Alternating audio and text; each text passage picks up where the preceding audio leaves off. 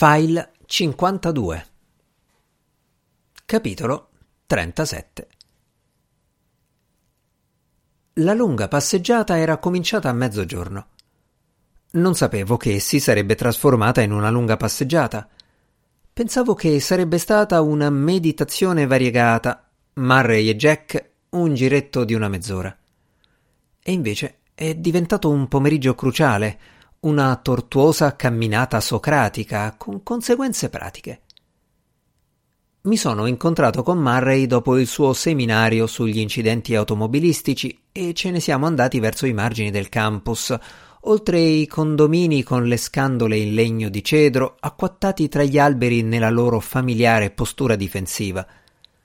Un gruppo di abitazioni che si fondeva talmente bene con l'ambiente che gli uccelli non facevano che andare a sbattere contro i vetri delle finestre. Vedo che fumi la pipa, ho detto. Murray ha sorriso in modo subdolo. Faccio la mia bella figura. Mi piace. Funziona. Ha abbassato lo sguardo e ha sorriso. La pipa aveva un cannello stretto e lungo e un fornello cubico. Era marrone chiaro e somigliava a un utensile domestico altamente disciplinato, magari un pezzo di antiquariato Amish o Shaker. Mi sono chiesto se non l'avesse scelta perché si sposava bene con la sua barbetta vagamente severa. Un'austera tradizione di virtù pareva leggiare sopra i suoi gesti e le sue espressioni. Perché non possiamo avere un atteggiamento intelligente sulla questione della morte? Ho detto io. Il perché è ovvio. Ah sì? Ivan Illich gridò per tre giorni. Più intelligente di così non si può. Tolstoi stesso faceva fatica a capire, ne aveva una paura terribile. È quasi come se fosse la nostra stessa paura a causarla. Se imparassimo a non avere paura, potremmo vivere in eterno. Cioè, in pratica ci autocondizioniamo? È questo che intendi? Non so cosa intendo. So solo che la mia vita è una serie di gesti meccanici. Sono tecnicamente morto. Nel mio corpo sta crescendo una massa nebulosa. Sono capaci di seguire queste cose come satelliti. Tutto questo come conseguenza di un sottoprodotto di un insetticida. La mia morte ha un che di artificiale è poco profonda, insoddisfacente. Non appartengo né al cielo né alla terra. Sulla mia lapide dovrebbero inciderci una bomboletta spray. Giusto? In che senso giusto? Volevo che litigasse con me, che sollevasse la mia morte a un livello più elevato, che mi facesse sentire meglio. Secondo te è ingiusto? mi ha chiesto. Certo, o è una risposta banale? Ha scrollato le spalle o così mi è apparso. Guarda la vita che ho fatto. La definiresti una folle corsa alla ricerca del piacere? Ho forse intrapreso la strada dell'autodistruzione, facendo uso di droghe, guidando macchine veloci, bevendo fino all'eccesso. Un goccetto di sherry dry ai ricevimenti universitari. Mangio leggerissimo. Ma non è vero. Ha fatto qualche tiro di pipa con le guance incavate e l'aria serissima. Per un po' abbiamo continuato a camminare in silenzio. Credi che la tua morte sia prematura? mi ha chiesto. Ogni morte è prematura. Non c'è nessuna ragione scientifica per cui non possiamo vivere fino a 150 anni. Alcune persone ci arrivano davvero, stando al titolo di un giornale che ho visto al supermercato. Secondo te questo profondo rimpianto è causato da un senso di incompletezza? Ci sono ancora mete che speri di raggiungere, lavoro da fare, sfide intellettuali da affrontare. Il rimpianto più profondo è la morte. L'unica cosa da affrontare è la morte. Non penso che a questo. La questione è una sola. Non voglio morire. Dall'omonimo film di Robert Wise con Susan Hayward nel ruolo di Barbara Graham, una donna condannata per omicidio, con l'aggressiva colonna sonora jazz di Johnny Mandel. L'ho guardato. Quindi quello che stai dicendo, Jack, è che la prospettiva della morte incomberebbe minacciosa anche se avessi ottenuto tutto quello che speravi di ottenere nella tua vita e nel lavoro. Sei pazzo? Ma è ovvio. Che idea elitaria. Chiederesti mai a un uomo che infila la spesa nei sacchetti al supermercato se ha paura della morte? Non perché è la morte, ma perché ci sono ancora tante spese interessanti da infilare nei sacchetti? Giusto. Stiamo parlando della morte. Non voglio che aspetti un po' solo per permettermi di scrivere uno studio monografico. Voglio che si tolga dalle scatole per 70 o 80 anni. Il tuo status di uomo spacciato conferisce alle tue parole un certo prestigio e una certa autorevolezza. Mi piace. Penso che ti accorgerai che più si avvicina il momento più vedrai che le persone saranno ansiose di ascoltare quello che hai da dire. Ti verranno a cercare.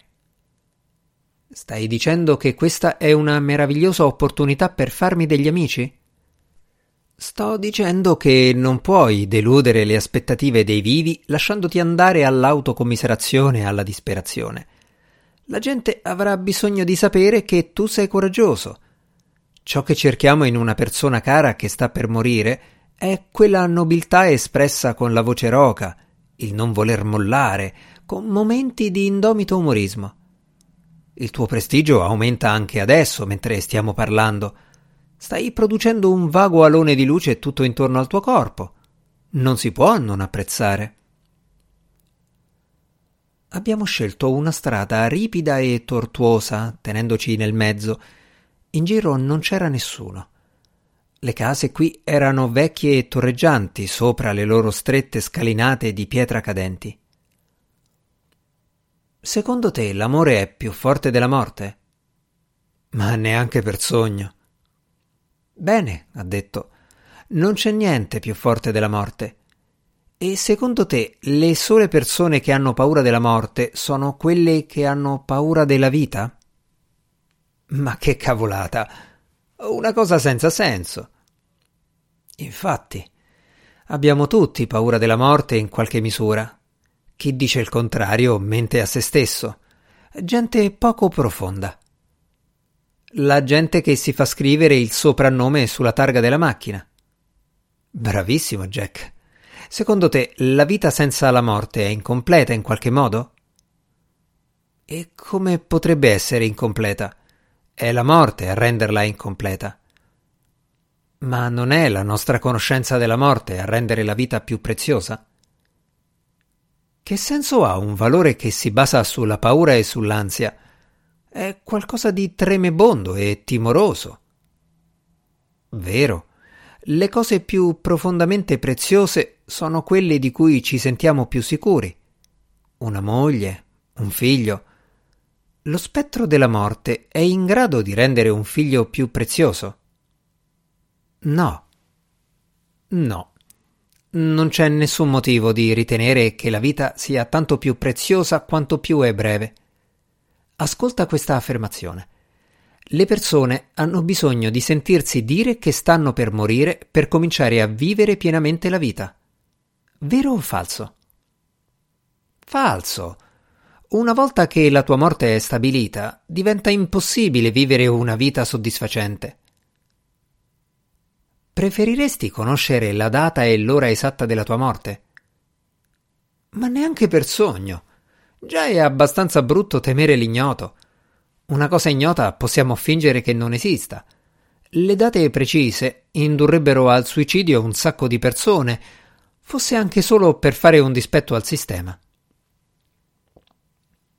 Abbiamo attraversato un vecchio cavalcavia sull'autostrada, schermato, coperto di oggetti tristi e sbiaditi.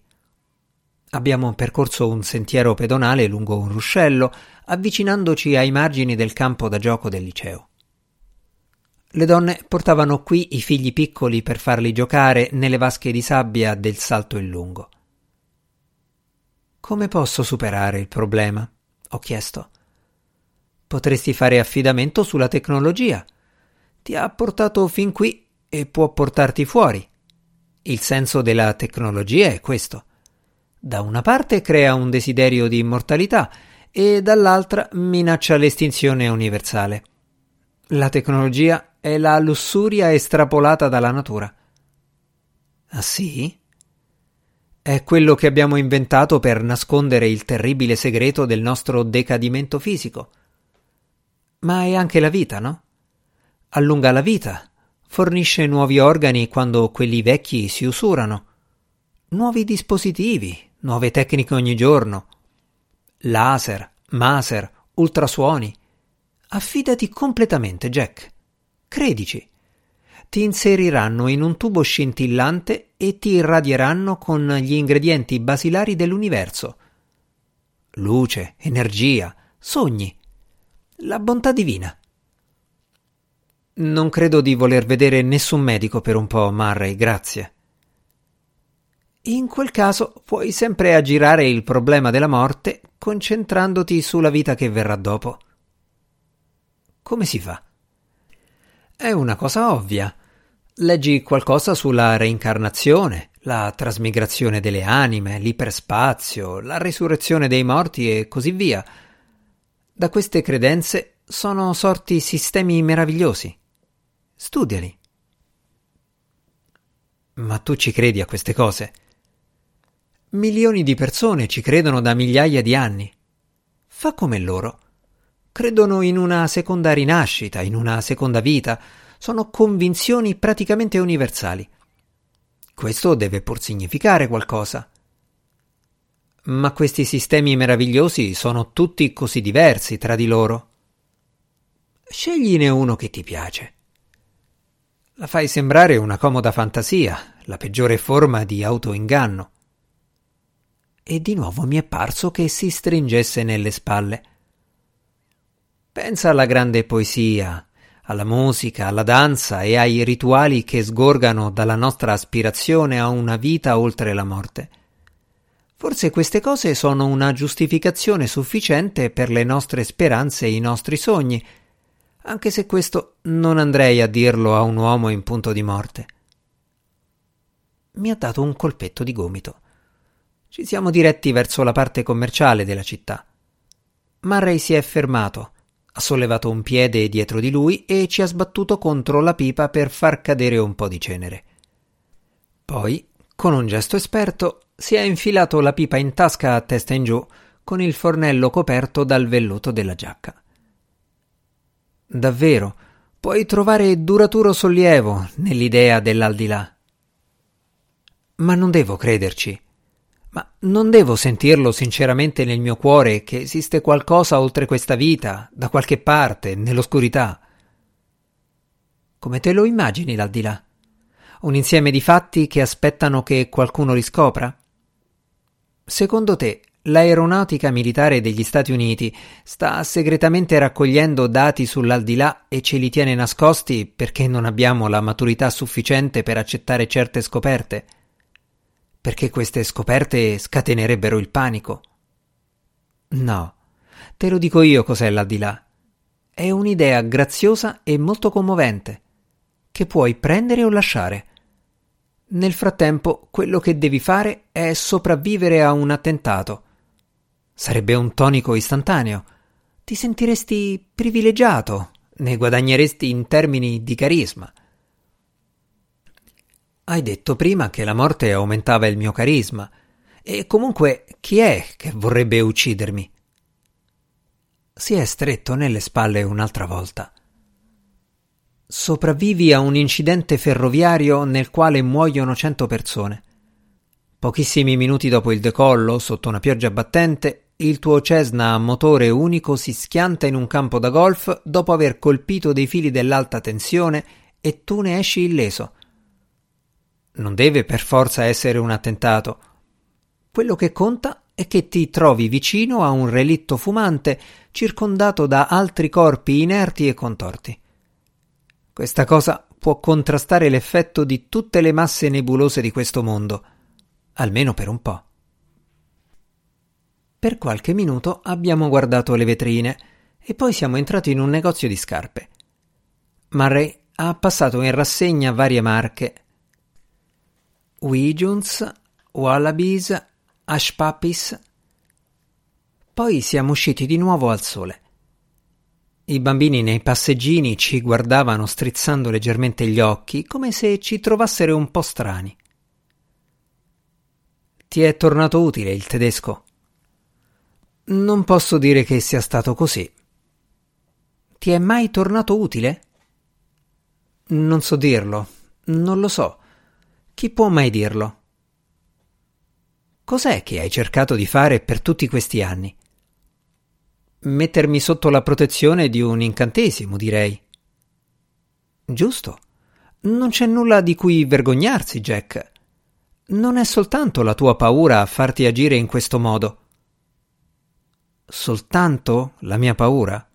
Soltanto la mia morte? La tua mancanza di successo non dovrebbe sorprenderci. Quanto si sono rivelati potenti i tedeschi? E alla fine hanno perso la guerra lo stesso. È quello che ha detto anche Denise. Hai parlato di queste cose con i bambini? In maniera superficiale. Le persone indifese e impaurite vengono attratte da figure magiche, figure mitiche, uomini epici che incutono soggezione, personaggi oscuri e svettanti. Stai parlando di Hitler, mi pare di capire. Alcune persone sono state potentissime in vita. Hitler è potentissimo anche nella morte. Pensavi che ti avrebbe protetto. Questo lo capisco benissimo. Ah sì? Vorrei tanto capire anch'io. È assolutamente ovvio. Tu cercavi aiuto e protezione. Il potere travolgente dell'orrore non avrebbe lasciato più alcuno spazio per la tua morte. Sommergimi, hai detto, assorbi la mia paura. A un certo livello in Hitler e nelle sue opere cercavi un nascondiglio. A un altro livello, invece, volevi servirti di lui per accrescere la tua forza e la tua importanza. Percepisco una confusione di mezzi. Non che io voglia criticarti. È stata una cosa audace quella che hai fatto, un affondo molto audace. Servirti di lui. Posso apprezzare il tentativo pur vedendo quanto fosse sciocco, seppure non più sciocco che indossare un portafortuna o toccare ferro. 600 milioni di indù decidono di non andare al lavoro se i segni non sono favorevoli una data mattina. Quindi non è che io ce l'abbia con te. La vasta e terribile profondità. Certo, ha detto. L'inesauribilità. Capisco. La cosa immensa e innominabile. Sì, assolutamente. L'enorme oscurità Certo, certo. La terribile e infinita enormità. Capisco perfettamente cosa intendi. E con un mezzo sorrisino ha dato un colpetto al paraurti di una macchina parcheggiata a spina di pesce. Perché non ce l'hai fatta, Jack? Una confusione di mezzi. Esatto. Ci sono tanti modi per aggirare la morte tu ne hai provati due allo stesso tempo.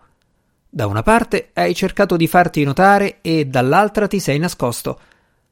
Come lo chiamiamo un tentativo del genere? Una scemenza.